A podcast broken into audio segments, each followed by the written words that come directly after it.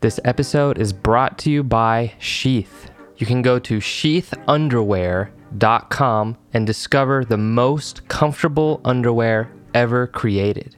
Now, what makes Sheath underwear different? Well, for men, on the inside of the underwear, there is a dual pouch. That means separate compartments for your manhood.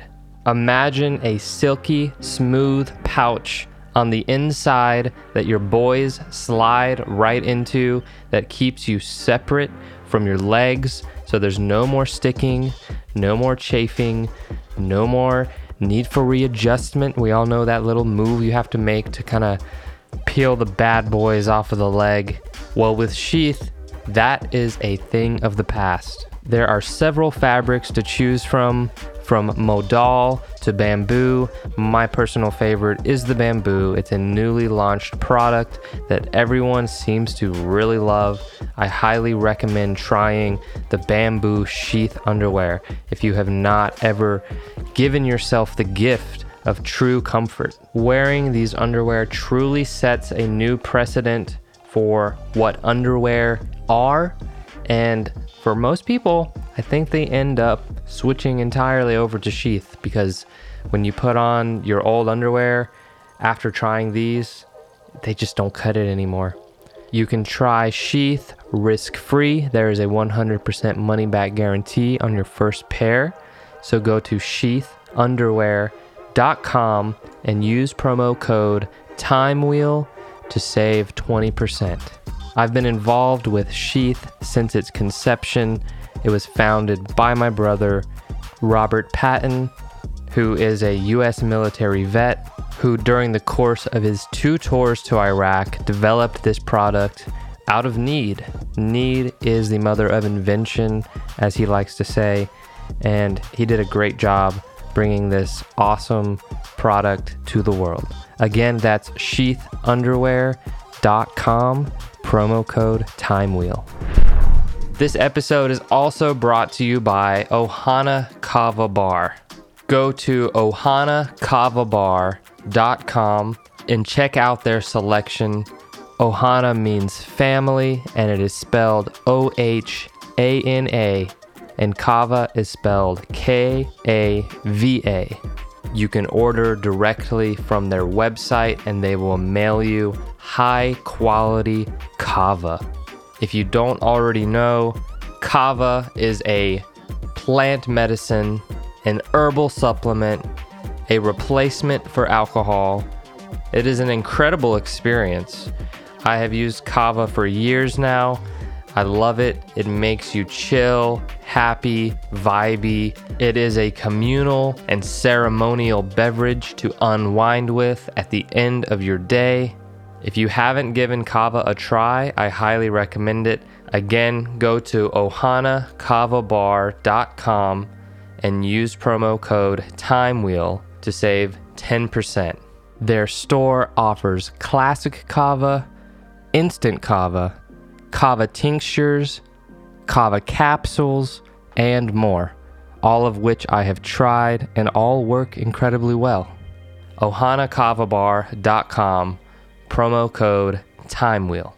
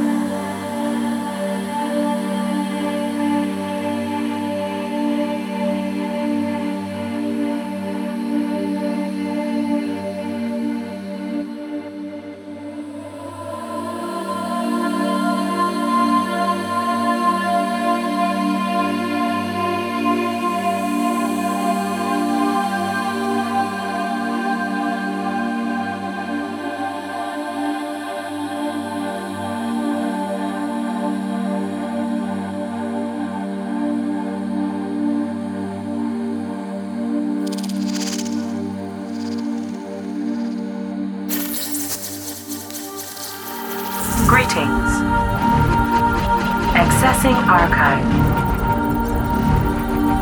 Authorizing. Access granted. Accessing file.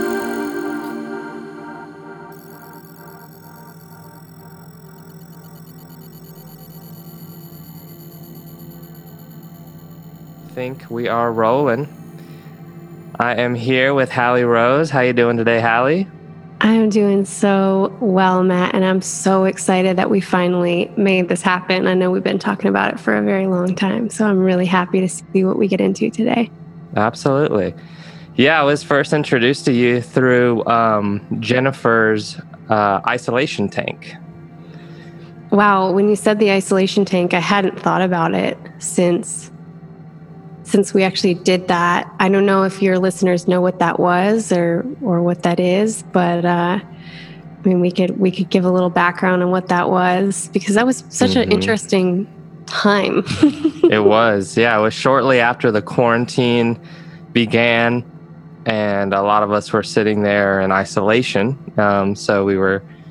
Uh, Jen had started kicking around the idea. Jen from Evolve and Ascend, a good friend of of mine who I've known for many years um, started kicking around the idea of we should do weekly hangs, you know, and invited me and Mike Brancatelli and uh, Michael from Third Eye Drops and uh, you and a bunch of other lovely podcasters into a space to just kind of uh, discuss how we feel about things that are going on and share in our journey. And I think a large amount of the resonance that people held with each other is interest in uh, the expansion of consciousness, plant medicines, psychedelics, um, and then just being a creative all around. Absolutely. So you fit yeah. that mold, I think. I think so. yeah. I fit the mold of not fitting into a mold. Love it. So, to to give a little bit of background, um, you have your own podcast, The Thought Room, and uh, you also have a course called The Conscious Man. Mm-hmm. And I'd like to jump into those in just a little bit, but I want to go even further back and ask how did you get interested in you know becoming conscious so to speak like um, or even what interested you in plant medicine? Because I think a lot of people that end up getting interested in spirituality in a really tangible way start with some type of experience. And a lot of times it could be, uh, you know, plant medicine offering that experience. Some other times it can be near death experiences or trauma. There's all kind of ways that people get into uh, discovering spirituality and starting to embody that path but um, for you, what was it? Mm. That's a really great question. Uh, my parents would tell you, I'm sure, that I was always a seeker. You know, I always was very introspective. I began journaling at eight years old. And for you can see me because you're on video, but for those listening, you know, right behind the doors, right behind me is a big closet, and inside that closet is a suitcase with about 40 to 50 filled diaries. Um, hundreds and hundreds of thousands, if not over a million words of writing from my lifetime. Uh, the earliest being a journal from 1998. so, wow I have always nobody nobody said, "Hey, you should sit down and journal." I mean, maybe a teacher, but like nobody tells you something like that and then you stick with it that long if it's not just something that's in you. Mm-hmm. So I think that was always in me and I was very I say this in in like a loving way, but I was always a very melancholic child and mm-hmm. sort of viewed the world in this way of of really hooking into the feeling sense of like even nature the rivers and the the trees and the wind and the way that the wind would move through the grass like it it, it was poetry to me. Mm-hmm. and i i would live it and i'd breathe it and it, it had such deep feeling sense. And i always felt like there were secrets within nature. And I wanted to understand that more deeply. Mhm. So, so yeah, I was always a really introspective kid. I was raised by a set of very conscious parents. I went to a really cool alternative school, and Mhm. there were a lot of stepping stones along the way that sort of perfectly primed me to ponder, you know, these these greater questions. I later would go on to become a Waldorf teacher and studied a lot of Rudolf Steiner's works. Mhm. Then I would, you know, I did a degree, a four year degree in psychology.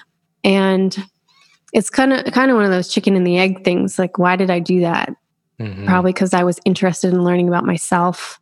I don't know. That's what that's what the joke is about people who study psychology. Is like they want to learn how to understand their own mind. And I think Mhm. that was really true. Like, why did I feel the way that I felt? And uh, observing human behavior, like humans still, one of my favorite pastimes is to just go to a park and watch people. As creepy as Mhm. that sounds, it's like I'm fascinated. Mhm. Like, why, why is she, why is she contracting while he's speaking to her? Why are her eyes scanning away? Why is that child playing with that other child that way? Or, you know, like that Mm. kind of thing. It's the poetry of life. So I would say that was the beginning. Mhm. And um, then I just really got into reading books from people like Ram Dass and listening to Alan Watts lectures. And Well, where did you hear of those authors? Because for me, you know, like there's this whole ethos that they exist within that for a lot of people it just isn't understood. Why would I be interested in the type of things they speak on? What what was it that right. resonated with you? Well, you just said the word resonated. And this is this is how this is how everything works. hmm If we want to get right down to it, it's it's vibration, right? Hmm How do things vibrate into our field? How do we walk into a space and we say, this space has good vibes? This person has good vibes. Why does why is it good vibes to one person and not good vibes to the other person? Like it is this idea of frequency and Mhm. resonating. So um and you probably notice this in your own life. Why do certain friends kind of come in and out at different periods of your life? Well it's based on what, what you're emanating what you're vibrating and what you're trying to create and call in. And this is how we find each other and this is how we find the things that we're interested in. We Mm. vibrate them into our field in a very grossly oversimplified way. That's what's occurring. So how did i come in contact with the teachings of Ram Dass and the Alan Watts lectures, I think I was already ubiquitously sort of dipped into a world from my birth that those sorts of books and things were around me. Mm. And my older brother also was a really big influence on me. So I spent a summer living with him on a lake in Canada. And there was no Wi Fi out there, and there wasn't really a lot going on other than us and nature. And we'd get up every morning and he'd make a French press full of coffee and we would have like pre downloaded podcasts because again, we couldn't stream anything out there. So we, we'd have like downloaded things on the Wi Fi the night before. And in the mornings, we listened to podcasts from people like Joe Rogan, Mhm. people like Aubrey Marcus, and and we kept listening. Why do we keep listening? Because sometimes you turn something on and you're like, eh, this isn't for me. It doesn't resonate. Mhm. We kept listening. And the feeling that I got as I listened to these people speak was like, I feel like I know what they're talking about. It's like I know it, but I don't know it. Or like there's a familiarity here. And I got the sense as I was diving, you know, you go into one podcast, you know this because now we're both podcasters, but it's like Mhm. you find one person you like and then they've interviewed another person and then you realize they're all friends and you go down this whole rabbit hole of finding all these people and you really find where you belong in that space. And um, when I was doing that and f- going from one podcaster to the next and one lecture series to the next, I had this thought that was like, these people are my friends. You know, like I feel Mhm. like I belong doing this. And I thought it would be like a very long road, you know, it was like somewhere far off in the distance. But this this thought, you know, that was probably only in in 2018 Mm.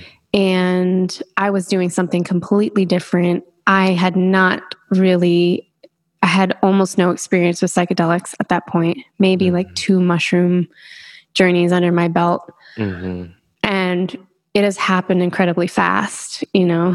Yeah. this journey has been absolutely wild but the familiarity i'll never forget that that feeling of these people are my peers. Mhm. you know this it's, it was something i couldn't shake. And i think i think we all deep down know what we're supposed to do. We know what we're supposed to do and we fight it because we resist it because we're afraid that it might not happen or that it might happen or what do we deserve it if it happens? And we let our mind go on all these little thought chains and spirals. Right. but the truth is you know if we all get down to it and ask ourselves like what's the thing i'm supposed to be doing today? Eric Godsey like he we always you know he always says this. He's like he asks people and his students if you were to sit down in the morning and be like what's the the one thing i need to do today that i'm not doing like Mhm. what is that thing we all can answer it like immediately we just don't want to be honest with ourselves most of the time what that thing is but we can do it yeah. so Yeah. The one thing, I think it's a book as well. And that might be and where. podcast oh, it is too. Interesting. Yeah. I didn't know that. Very yeah cool. it is a book for sure Yeah, I think that may be where Eric got it from, but he's definitely got a beautiful way of transmitting uh, all the things in his mind. He's he's a wonderful person, and he was uh, interviewed in this same season um, that Hell this will, yeah. this podcast will be released on. So that's my cool. boy Yeah, shout out gods shout out. I love it.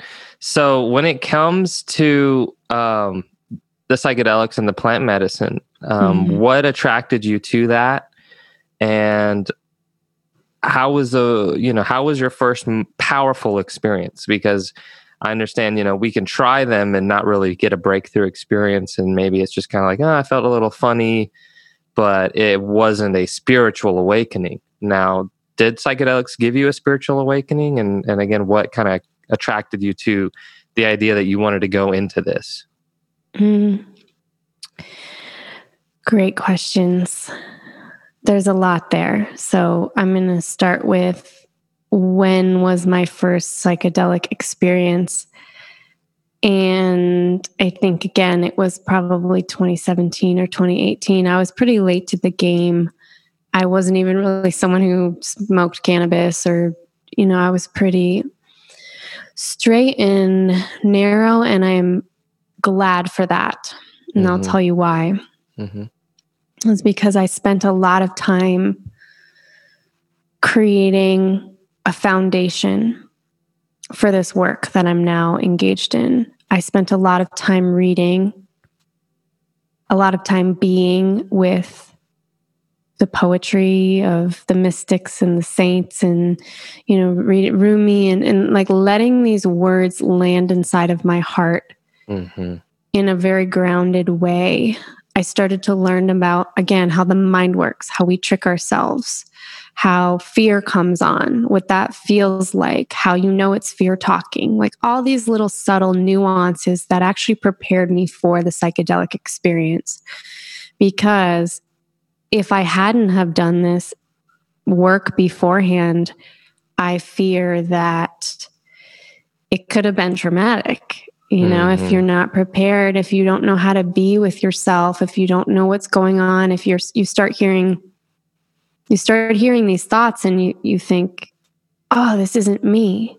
Well, it Mhm. actually is you. Psychedelics just turn the volume up on what's there. So, you know, people will say that too, like, "Oh, I can't smoke weed; it makes me anxious."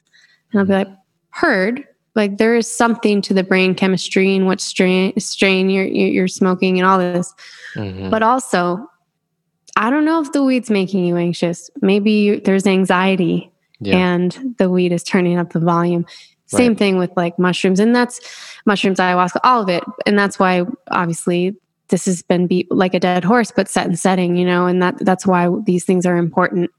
Right. Um, so my first mushroom journey was just something that I had started to have really absurd dreams hmm before this. And I had one friend who was into some like well I thought it was weird stuff at the time. You know, she was really into reading about extraterrestrials and hmm um, she was into tantra and i was like and energy and breath and like having these endogenous dmt releases just from breath work and she was just like sending me all of this like air quote weird stuff hmm but i was fascinated and um, then she invited me to come visit her in her city and to have a psilocybin journey for the first time and I'm very grateful for that container because I had no idea what I was doing. And it's great to be with people who know what they're doing for your first time, especially things like things that get overlooked, like lighting, hmm like music. Like you don't want to have bright lighting. You also might not want to have candles if you're not like a well seasoned psychonaut, right? Because like then the paranoia of like, is the candle gonna set something on fire? Like these are the things that like if you've never done it before, you don't think about. And Mhm. the people that I was with, like the guy had incredible taste in music Mhm. and just had enough music to go on forever. Cause like there's nothing worse than being on a psychedelic journey and then the music playlist ends and then you're fumbling around on a phone and you don't Right. want to look at it and you're trying to find more music. So like these are the things that now after having some Mhm. less than satisfactory experiences I'm really appreciating about the, this this first journey Right. and it was light you know i had a really light experience but i i felt hooked into that that magic that i was describing as a child where i felt the breath and the pulse of things like just everything together.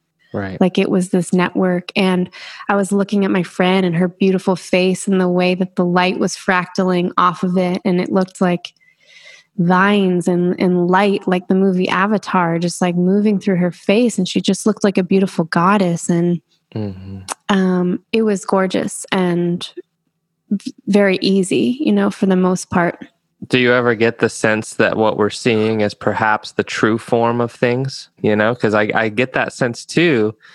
We are the divine incarnate, you know, it's just, what do you think about it?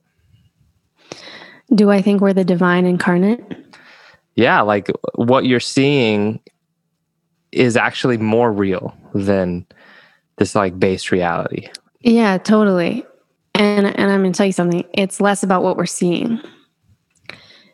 It's more about what we're feeling because the Mhm. seeing the seeing has to do with these physical structures with the eye and the optic nerve and the way that it interacts with the brain and how sensory you know sensory input information gets translated through the optic nerve and this is the where this is all how things work on the third dimensional level Mhm. right Right.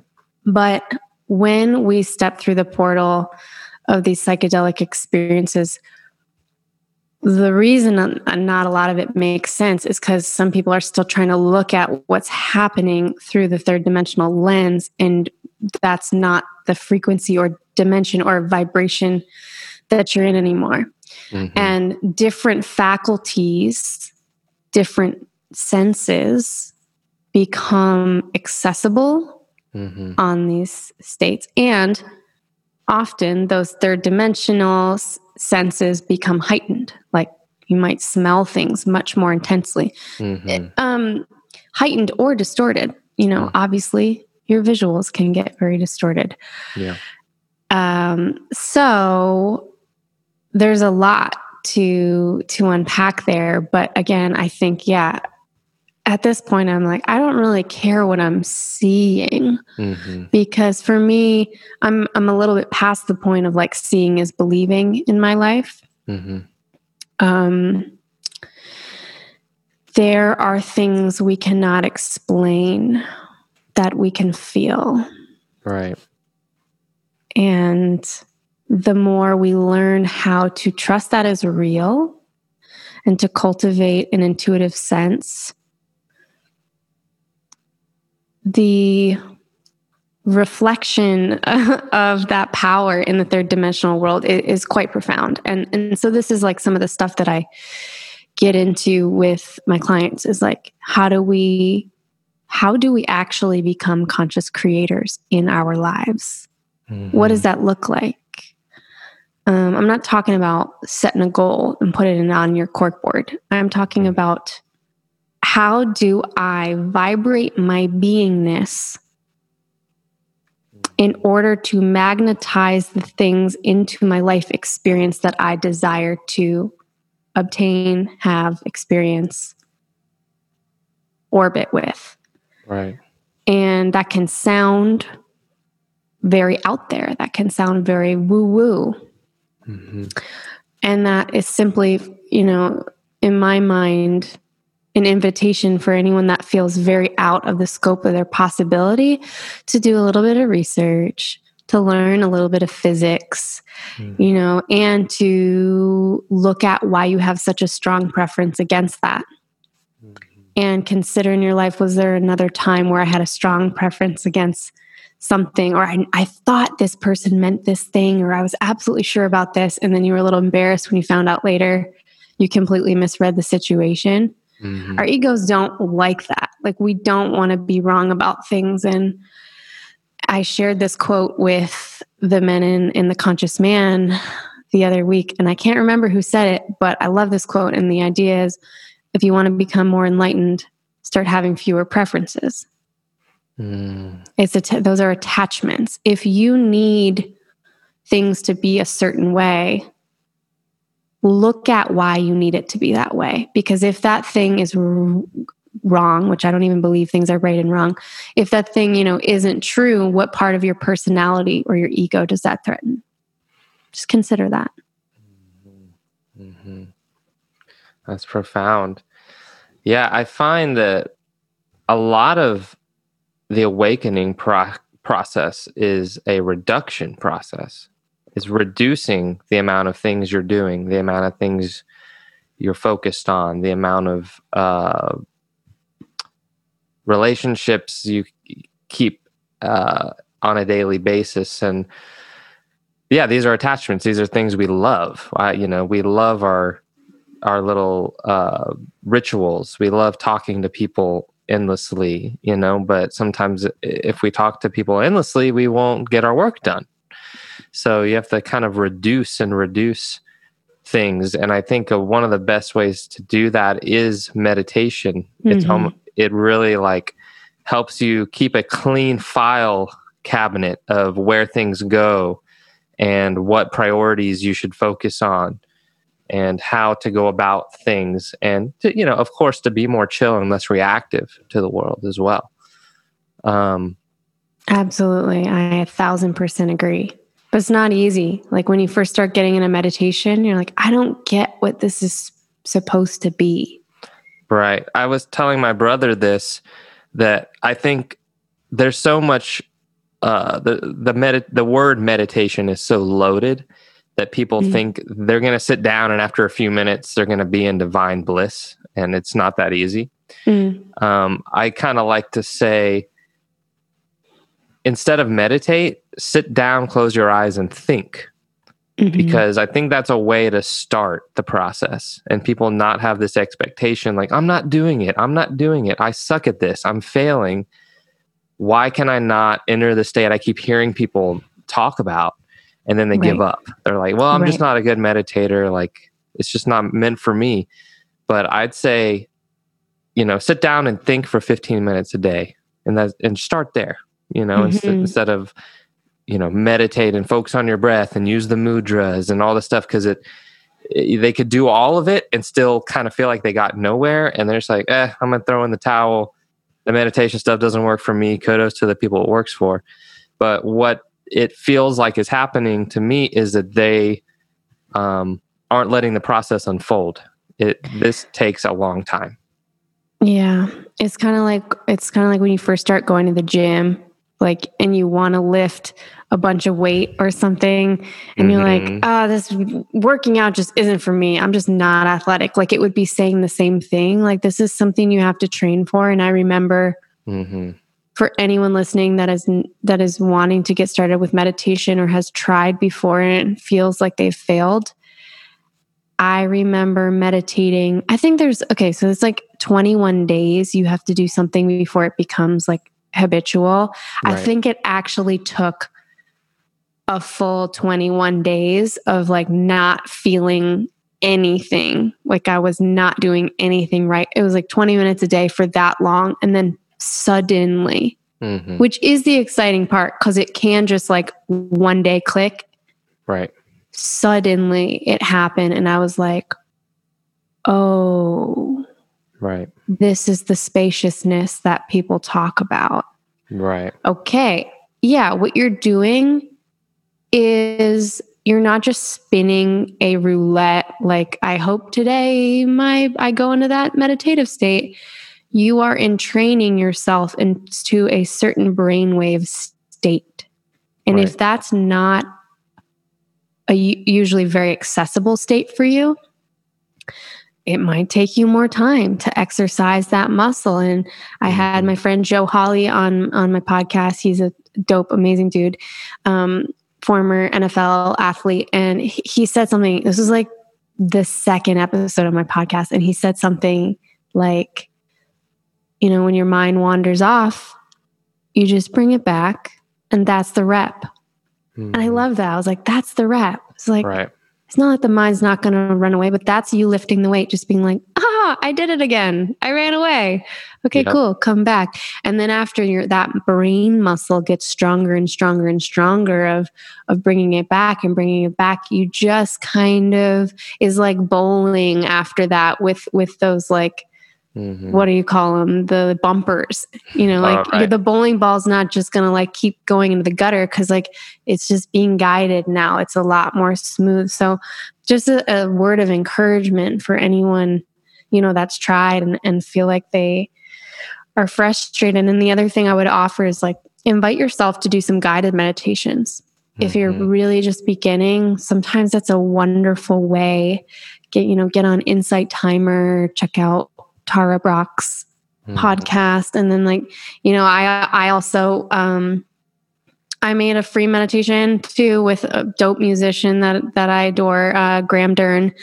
And like that's available for people if they want to just like it's a five minute thing. And i specifically made it for people who are like i don't know how to start meditating.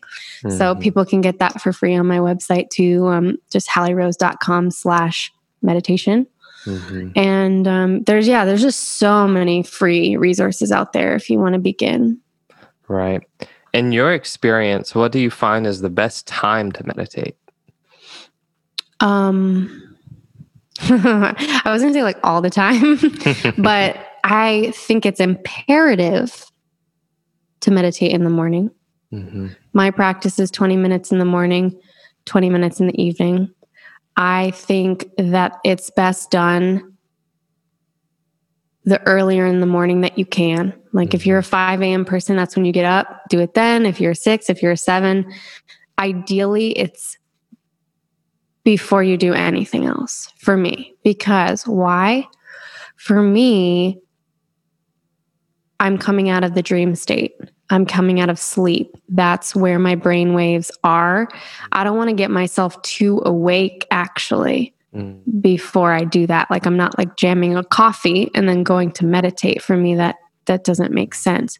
I'm going to go sit down um maybe even very sleepily. I'm not even going to turn the lights on yet. Maybe I just flick on like a gentle my Himalayan salt lamp or light a candle Mhm. and when the world is quiet still that's when i want to do it because you're the cleanest slate at that point and you can be intentional about what you want to entrain yourself with for the day and when i say entrain it's like i picture my mind like a computer and i'm sitting down to a computer that's just rebooted and no programs are open and i'm like what do i want to put what do i want to upload today Right. So I start thinking about kindness. I start thinking about gratitude. I start thinking about how I want to show up when I meet a stranger. But if you've already gone and you've turned your phone on and you know you've got a bazillion notifications and you're like i'm just going to fire off that one quick text because i'll just get that out of the way like no you've lost it already mm. so that's why for me i'm not always great about it but i'm getting better especially right now i've started airplane mode two hours before bed so it's like mm. 8 p.m i don't know if you text me after that time probably not going to get it till the next morning at or like 10 or 11 Mm-hmm. because I'll keep I'll keep it on airplane mode and that way I can still use my phone as an alarm. Mm-hmm. And then when I hit the alarm off, I'm not getting a bunch of texts.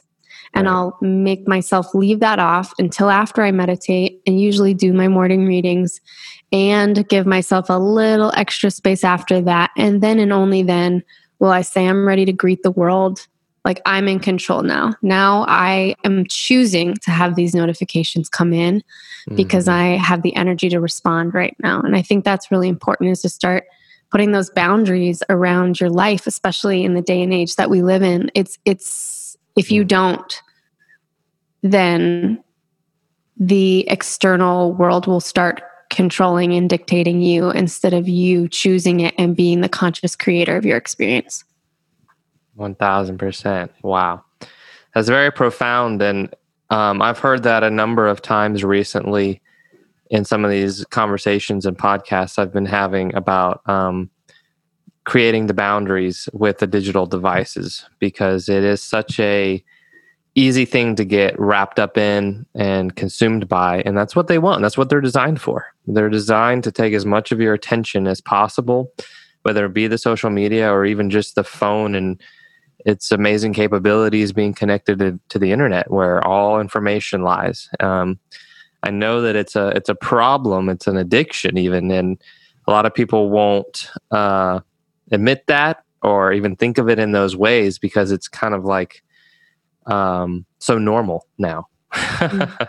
it's like everyone is on their phones twenty four seven. It's it's something that I've definitely noticed in in a psychedelic space or even you know the day after a psychedelic experience where you're still kind of on that afterglow experience like having this heightened awareness of what it is to be the human animal and you go out into the world and you just see everyone so wrapped up in their devices and all the terrible posture of just you know like everyone looking down and it's honestly kind of sad it makes me sad mm-hmm. that that's the state that people don't want to talk to each other now or look at each other or say hi because they have their little phone, their little device. They get all their pleasure and community from that and not being present in the world anymore. Yeah. Yeah. And we wonder why there's more and more anxiety and depression and and all these things like hmm. they're trying to get out of that through this thing that's causing it right exactly such a paradox that is definitely a paradox Mm-hmm. Absolutely. So that's a great um, rule of thumb.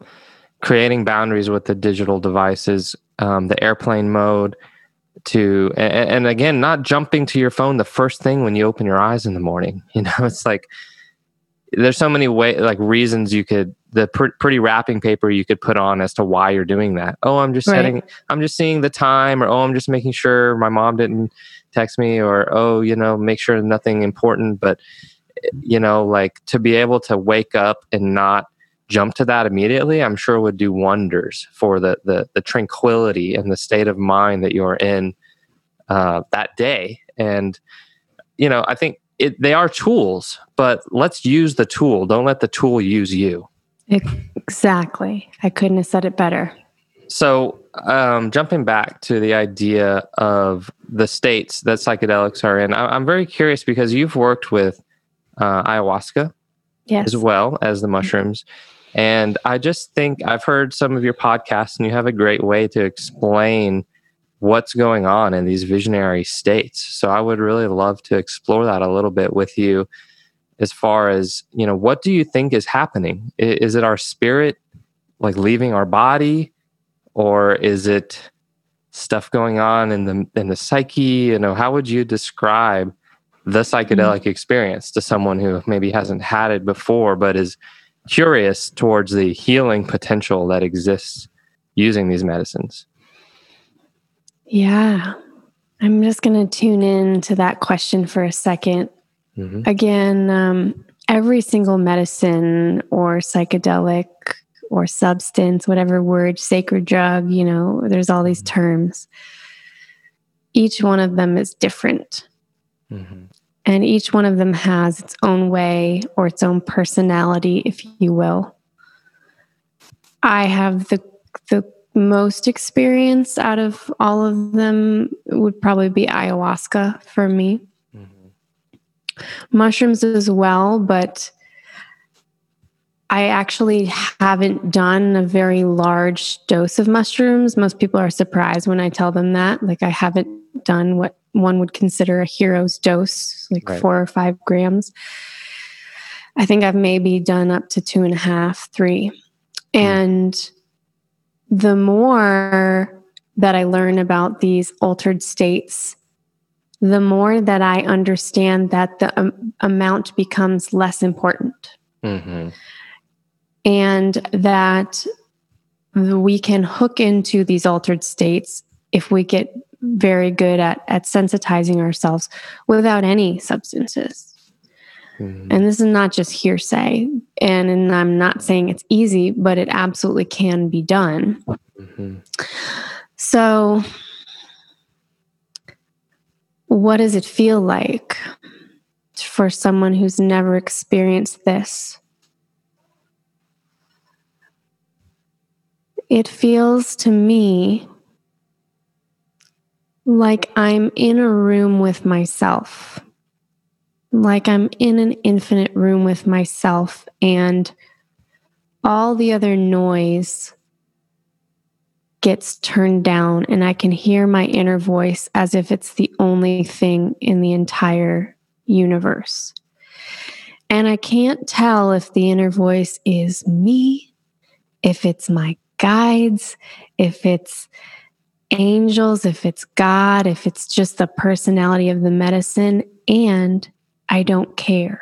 Mhm. I stopped trying to figure out if this was an extraterrestrial guide or this was Mama Ayahuasca, or this was my higher self. All I know is that there's a voice that speaks to me loud and clear, and it feels safe and it feels like it knows what it's talking about. Yeah. And me, like the the third dimension version of me, the, the lower and like the incarnate form of me, is the student. And mm-hmm. there's this relationship that is occurring. What that feels like for me is that I can ask questions and I'm engaging with this other essence, this other entity that's this feeling. So I was doing a lot of this with ayahuasca, and I used the word like, le- I felt like I was going in every ceremony was like these lectures or these discourses. And at the time, I was really interested in sound. Mhm. I was really interested in the presence process. So, like becoming present. Mhm. And I was getting a lot of discourses or direct information about breath, about sound, about how to move my breath within the body, how fast to breathe, how slow to breathe, how to constrict the throat, maybe roll the tongue up and touch the roof of the mouth, maybe focus on my third eye or my crown while I'm breathing, while I'm picturing a certain color of light. These are things I would never really think about outside of a psychedelic state. But in the psychedelic state, they made them they made more sense to me than you know our driving rules like i was like oh Mhm. yeah of course i'm gonna breathe turquoise into this spot in my body and Right. have this breath pattern i can't tell you why other than it feels right and that's what i am encouraging people is to to sharpen that sword of of feeling not just in a psychedelic space but like in your life and give yourself permission to do that like if something if something doesn't sit right with you like speak up. Tell Mhm. that person can you can you deliver something with grace without punching someone in the face? Like is it possible to still empower yourself you know? And and not do it in a violent way not project it back on somebody not blame somebody. These were the sorts of the sorts of things that I started to get information about. And I would ask, you know, for example, a question I might ask in the psychedelic space is show me the energetic nuance between openness and like loving others and living in a state of love and necessary protection. Mm. You know, something like that, because it's like, I know I want to live my life in a state of love, and yet sometimes I feel like not everyone's as open as me. And when I'm super open, I feel like I'm getting hurt over and over and over again. So, like, can you guys teach me? And I say, you guys, like, whatever this energy is up here, can you tell me about that so that I understand? Because I don't want to be in pain with this anymore and I don't want to close my heart down. So, I, there must be a little nodule or or nut or bolt inside of me that I can tighten up and fine tune and then everything will just make sense. Mm-hmm. So so that's the way that I engage with this with the psychedelic state. Of course, you know, they can be done recreationally. That's a completely different experience.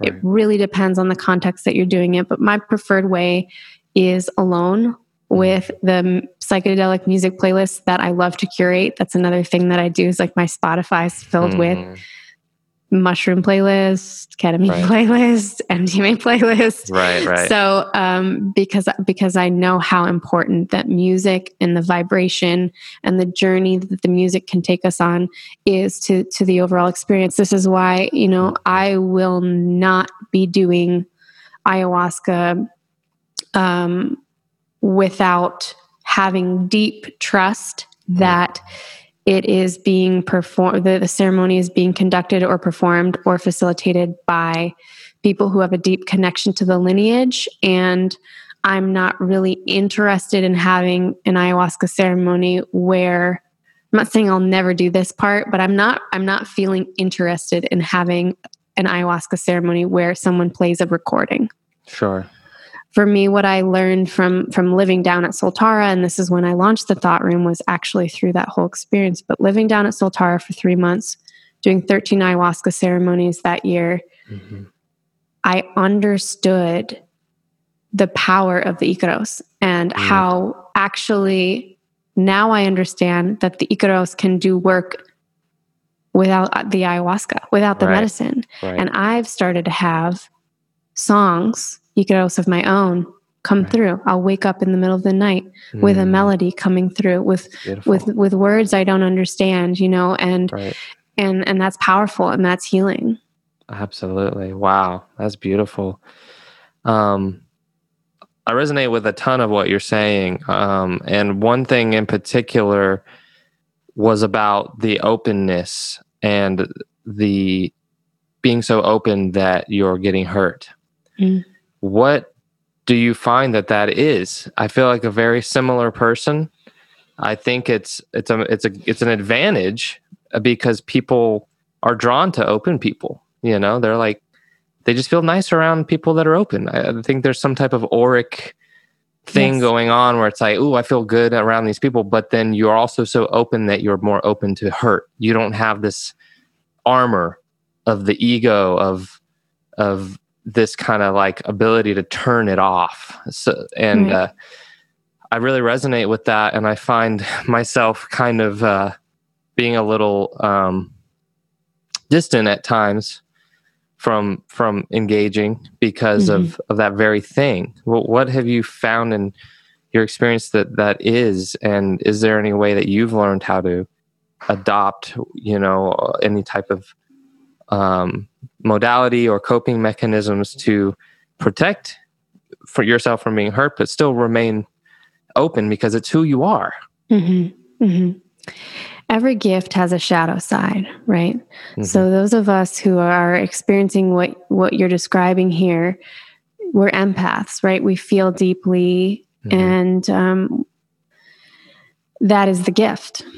Now, I believe that that gift's shadow side, at least the way it's manifested in my life, is often one of people pleasing, lacking boundaries, thinking I owe just because I have this gift, thinking I need to be the one that always listens deeply and Right. is super compassionately, like always the nice one and taking the higher road when Right. people piss me the fuck off. Like, you know, and then like, am I bypassing my own feelings and just being like, okay, no, they're on a journey. I'm just going to have this spiritual reaction to this.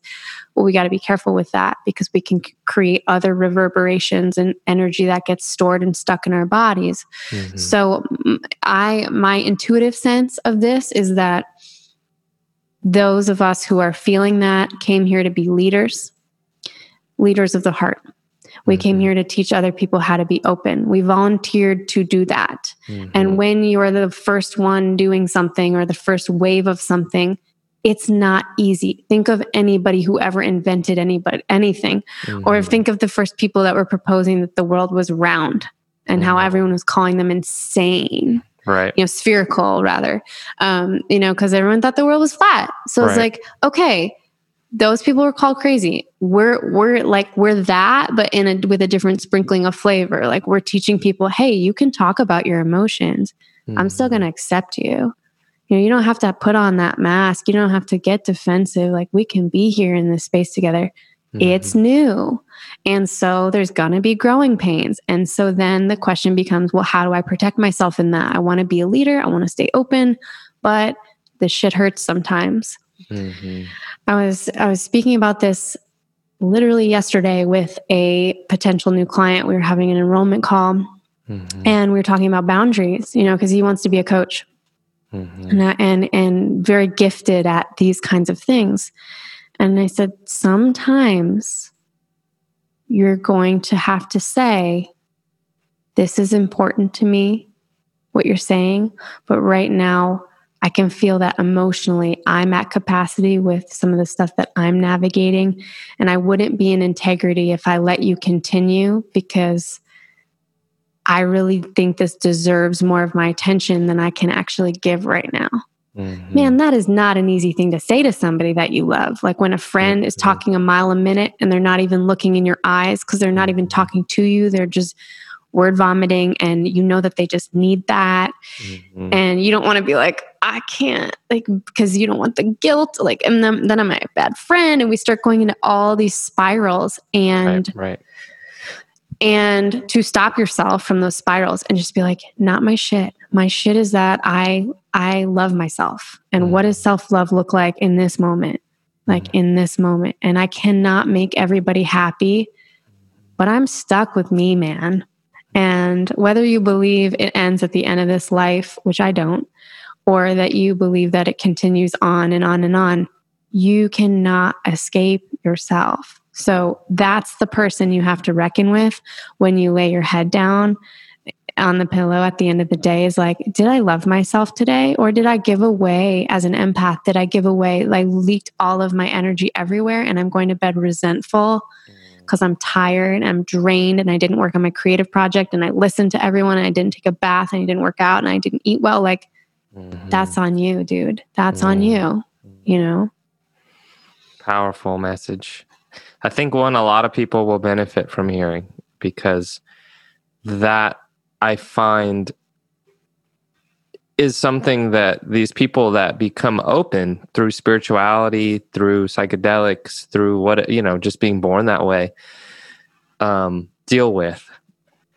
And a lot of us don't want to admit it because we, you know, we want to be strong and uh, we can take everything that the universe throws at us. But yeah, there are there's a ton of that going on where it's like something tells us, you know, the right thing to do is to give my energy away because they're wanting it, they're needing it.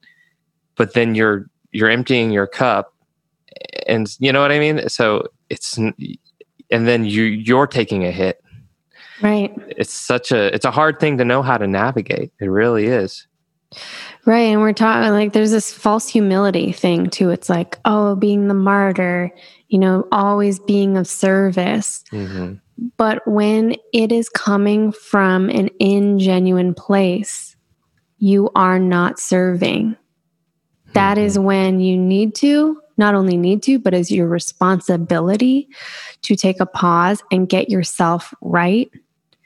Because then it's just a mask. That's when people feel imposter syndrome because they're out there doing their work, but they're not feeling it because they're not living it, they're not embodying it. Mm. They're, give, they're telling other people about self love and they're not treating their body right or eating well. Oh, because because I'm so busy, because I'm grinding it in my business. So like mm. I have mm. to keep going at this level. Mm-hmm. That's not what it's about. That's not what it's about. Mm. So it's it's challenging, but again, this, the metaphor that I like to use is when you get on an airplane and they tell you to put your oxygen mask on before serving another. It's that same thing. Why? Because if you you put on somebody else's mask, you might pass out before you get yours on or theirs. Mm-hmm. That's mm-hmm. not serving. And same thing with posting on social media. Mm-hmm. It's like, oh, I have to keep up with the curve and I have to have funnels and I have to have consistency and I have to plan out on my social media. You can if that excites you, mm-hmm. but that is an illusion. You don't have to do that. Mm-hmm. I don't do that. You know, I talk about something when I care about it and I trust that the people who need to hear it will hear it and they will find me. And I set intentions and I set prayers to the universe and I say, okay, I'm ready for a couple new clients now. And please help me find or help the people whom I can serve and help in the highest, most aligned way for their greater good in mind. Help them find me swiftly and easily. Mm. And that's it. I don't want to advertise. I don't want to send a million seven chain email to you to sell myself. Mm. Fine if you do it's just not my style. And and and i will challenge anyone who says that that's the only way that you can do it. Right. So when you say a prayer to the universe um, i've found that through numerous uh, theories and philosophies that exist um, one of which is the law of attraction. Yeah. what, what you think about you bring about. Um, right I, I'm always curious, you know, what's going on there because it really does seem like when you set these intentions and you say it in a really like sacred way and really mean it and it's from the heart and you're connecting to your higher self, you're connecting to the great mystery that the universe is, you see results from it, you mm-hmm. know? And I don't think it's as simple as what like a Christian would think is is like I prayed to God and He answered my prayer. I don't think it's that easy. Uh, I don't think it's that simple. What's going on? But what do you think's going on? Because something mm-hmm. reverberates. It, you know, you set the intention out, and then it right. comes back. I love this. This is this is my my serious zone of interest and this is what I could talk about all day long. This is what my programs are founded on and and what my one-on-one coaching is all about is getting helping people to recalibrate and start attracting what they want in life. So you you know about cymatics, right? Mm-hmm. So it's like sound and the patterns that sound makes. So for those listening who aren't familiar, it's like okay, when a frog makes noise in water and there's like sends these little echo waves out, or when they put mm-hmm. a piece of plexiglass over a speaker and they put sand or water mm-hmm. and they play mm-hmm. different tones, it makes different geometric shapes. Right. When you play a lower tone, like, like a lower frequency, the patterns, the sh- actual shapes, and you can YouTube this, that get made are much more chaotic and crude, mm. right? And when you start to play these higher frequencies, the mandalas that start coming out are complex and and highly beautiful and intricate. Right. So these are vibrations, right? Everyone can look at that and go, okay, I agree that something's vibrating, it's making a pattern. When you have a thought, you're creating a vi- vibratory field. Mm. So if that thought is a sacred intention or a prayer, that's a higher frequency. Mm-hmm. It's a higher frequency than just having a thought about like needing to go take a shit, right? Like that's fine too. or like even worse than that, ruminating on an anger angry thought or mm-hmm. judging another or blaming another or sitting in victim consciousness. So Mm. that looks like, oh, I've been trying to attract my life partner for so long. I've been saying to the universe, like, where's my life partner? And they're not here. You have tricked yourself into thinking you've been trying to manifest something, but what you've actually been doing is rehearsing the lack thereof. Mm-hmm. So you are in that lower, more crude vibratory state and you're spiraling there Mm. and you're focusing on what you don't have. And the more that you rehearse and rehearse and rehearse that in your 68,000 thoughts you're going to have today, you're going to create and deepen that neural pathway that you're going to keep feeling like you're in that state of lack. So the trick is, and this is where people struggle with the law of attraction, the idea is to get yourself feeling again going back to i don't care about what it looks like i care about the feeling it's hard to do this but this is why we meditate. So say i'm trying to attract financial abundance. Mm-hmm. i need to be able to learn how to conjure up the feeling of financial abundance or what it feels like to be rich before i'm rich Right. that's hard for a lot of people because they'll go, well, wait, like, no, this isn't, well, look around me. I don't have, you know, and then they start again going right, Right. back into that thought pattern of re- repeating, what, well, you know, seeing is believing and all this stuff. Mhm. Okay. If, if you want to stay there and you want to believe that, like, it, it, like you can't break yourself free from that unless you try. Mhm. So the trick is okay. And this is how I started practicing this before I had a financial abundance in my life. There were times I was living out of my car. I was living off $75 a week in New York City. I qualified for food stamps. I was on Medicaid Mm. and I was renting out my own apartment just so that I could pay the rent and I was crashing in other people's beds. Mm. And this was not a long time ago, maybe two and a half years ago. And what I started to do was like, okay, I'm going to play with this principle. I started to meditate. I had done my transcendental meditation training. And I would get myself into a calm, peaceful state. There's no point in trying to really do this until you can kind of quiet the initial thoughts. So it's like picture stilling the water before you start injecting paint or color into it, right? Mm. So you still the water of the mind. And then it becomes this question of, okay, what do I want to create? And for me, it was financial abundance at that time because I was in a lot of scarcity.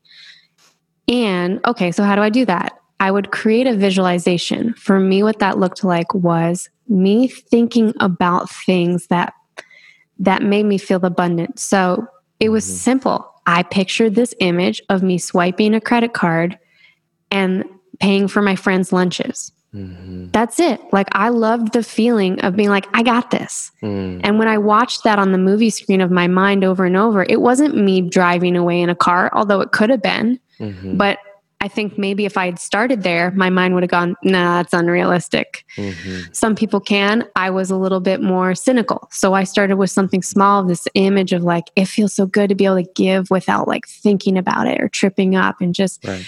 Rehearse that. I did the same thing for a romantic partnership. I Mhm. started to conjure up an, an image in my vision space of what it felt like to be in the bedroom with a lover, sitting there, you know, naked after making love and staring into their eyes and having that rapturous feeling of being so unconditionally loved, accepted, and seen.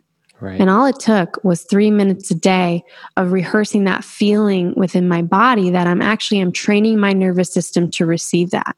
Mm. And I'm I'm walking away from that meditation cushion a little bit high off the feelings of feeling loved and seen. What does that create? That's that creates a secure, confident person. So now I'm not just having these frou frou visualizations. I'm walking out into the world changed Mhm. and I'm a confident person in, in in business and I'm feeling a little bit more like sexy because I've just I feel like I don't need anything. I've just had this Mhm. gorgeous visualization. Now that's that's emanating off of me and I'm becoming a more magnetic person. So you see how it works when we really Mm. break it down here. It can sound very out there, Mhm. but it's it's actually very practical and translatable. Right. Yeah, a lot of you know the world's most successful people in, in terms of making impact while they were here on earth talk about the power of visualization um, from you know tony robbins to, t- to conor mcgregor you know what i mean? Um, Mhm. they all really talk about well i envisioned what i wanted. And it kind of attracted it to me but but likewise like you're saying it, it helps you embody that feeling before you have it so that as it's approaching you're you're prepared for it. Because you know you can't just get a thing you're not ready for you know like if i was to just put on a suit of armor that i had not been training to wear i would just be worse off in, in a battle I would- Completely. i'd literally be like uh, weighed down and slow and i and but for a person that has been putting one piece of armor on at a time preparing for a battle and then when it's finally time like they know how to move in that suit visualization. Yeah And like, okay, so a couple practical examples of what you just said is like someone who wins the lottery. So someone Mhm. who wins the lottery is like, okay, they got this abundance that came in. And oftentimes people who win the lottery end up back in scarcity. They spend everything. Yep. Why does that happen? Like this is not just something that happens once. This is a yeah this is a psychological phenomenon that's been studied. Yep. It's because they haven't changed their mindset right we're still in the scarcity mindset. And what you're saying too about preparing our bodies, our nervous systems to receive. A practical example is when you say you want to attract a life partner and then Mhm. you meet someone and then you get fucking scared hmm because it's like all your shit comes up and you're like, wait, I ordered, like reminding yourself, I ordered this up. I ordered up growth. I ordered up, you know, someone to call me higher. That sounded like a nice idea. Now someone is right here confronting me with all my shit. And I'm being asked to surrender into this and show the most deep and vulnerable and unsightly parts of myself. And I don't really know I'm ready for that right? So it's important to rehearse that inside of our bodies before. And in the visualization yes but the missing piece for me in that is if you're familiar with the work of of joe dispenza right? He talks about these um like supercharged emotions empowered emotions embodied emotion. The visualization is just it's just a fantasy without the connection of the emotion. The emotion is like, okay, the visualization is the rocket and it will not go anywhere without the fuel of Right. the emotion. right The fuel is what's really important. right And you can have a rocket that is like, oh, I want this thing. But if your energy behind it is like, I'm never going to get this thing, Mhm. then you, you have the wrong fuel or you're going to send the rocket in the wrong direction.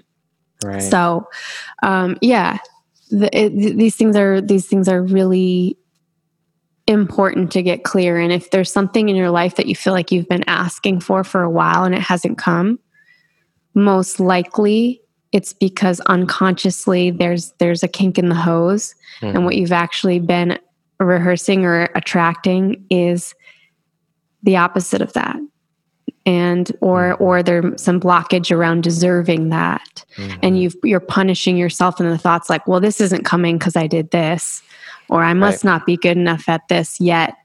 There's something happening in the thought patterning that is uh, disallowing the flow. Right. Yep. And I, I think, you know, you might have mentioned this as well, or it's just something coming up, but being able to feel, and this is something with me that plant medicine has really helped um, guide me into the understanding of just feeling so immensely grateful for what I do have Yeah. instead of thinking about what I don't have Yeah. in the in the relationship field instead of the, the the material object field it would just be i am so grateful for my friends my family you know the couple of people that i can really just be 110% myself with i'm Mhm. just so so so grateful for them um, more people than and maybe that romantic partner would be attracted into your life based on the frequency you're holding about your life, being grateful instead of, as you said earlier, being the victim. You know, like why haven't I got what I what I deserve, what I know I want? I, I put it out there, but that's not the way. You have to be grateful for what you have to get more. Absolutely. And I think gratitude, I'm glad you brought this up because gratitude is one of the highest states, you know, bliss, joy, love, gratitude. Like Mhm. those are the frequencies. And gratitude practice is part of my daily life. Mhm.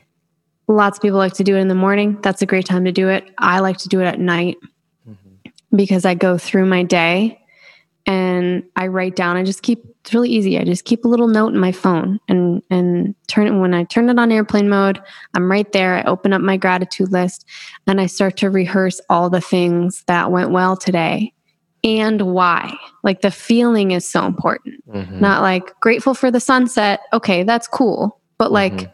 grateful for the sunset because I felt so alive watching it, or I was reminded of the gorgeous rhythms of this earth that keep it going and turning. And Mhm. I'm, you know, I'm so grateful for um, that person dropping that item off for me because I felt so thoughtful and it- I felt a sense of safety, love, and connection. And those are things that I strive for. So if you're going to list gratitudes, as much as you can, get in touch with the feelings that you're grateful for. Mhm. Mhm. this is this is really important too because I was teaching a piece in the conscious man about giving compliments, right? Mhm. And someone might say something to you like, Matt, you're so amazing. And you're like, cool.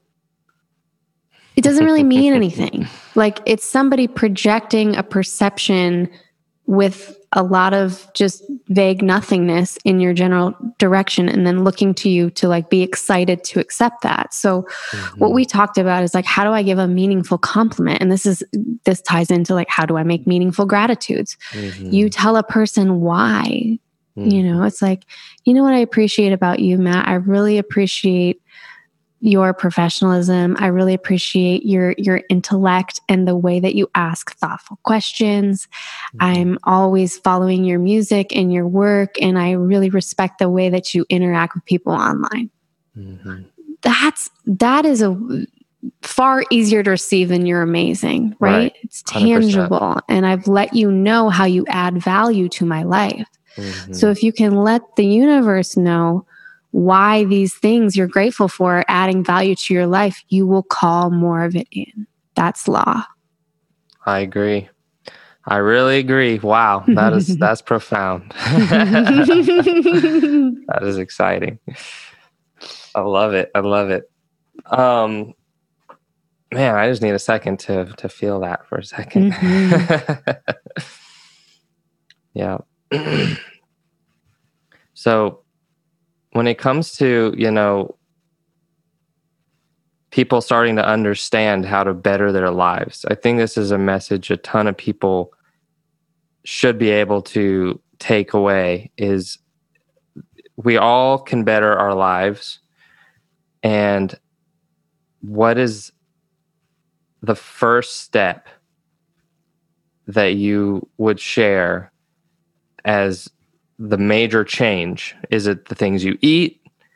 Is Hmm. it the amount that you sleep? Is it the way you think? Is it a meditation practice?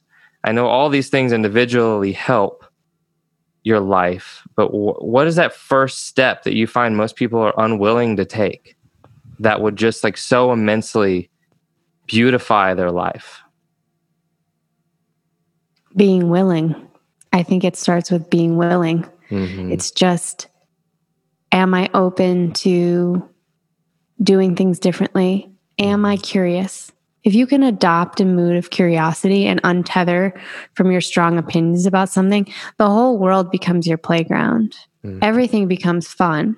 You start experimenting with diet. Oop, that didn't work. I actually felt worse when I tried that keto diet versus carnivore diet versus whatever Mhm. if you can just take a playful attitude okay i tried this meditation no i don't resonate with transcendental meditation i like kriya yoga better or whatever Right. it's your playground and i'm not here to prescribe anything specific to anyone in fact i would highly caution you against any leader or guru or whatever who tells you there's only one way right. you know the way You know the way, you're remembering the way. The reason you're listening to this podcast, the le- the reason you're asking somebody else for advice is because you want validation in mm-hmm. what you already know is the way.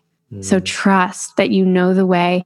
When you hear something that resonates, that's it. That's the inner lighthouse saying, go this direction. And if you can allow yourself to tumble all over the, the beaches of all the mistakes and all the experiences and roll around in the sand and get dirty and get muddy and mess up and just keep laughing and keep playing, Mhm. You will find your way. And the secret is that there's no secret. All you have to do is have a willingness to stay curious and get to know yourself and, uh, and agree that you're going to fall, try to fall more deeply in love with yourself every single day. That's it.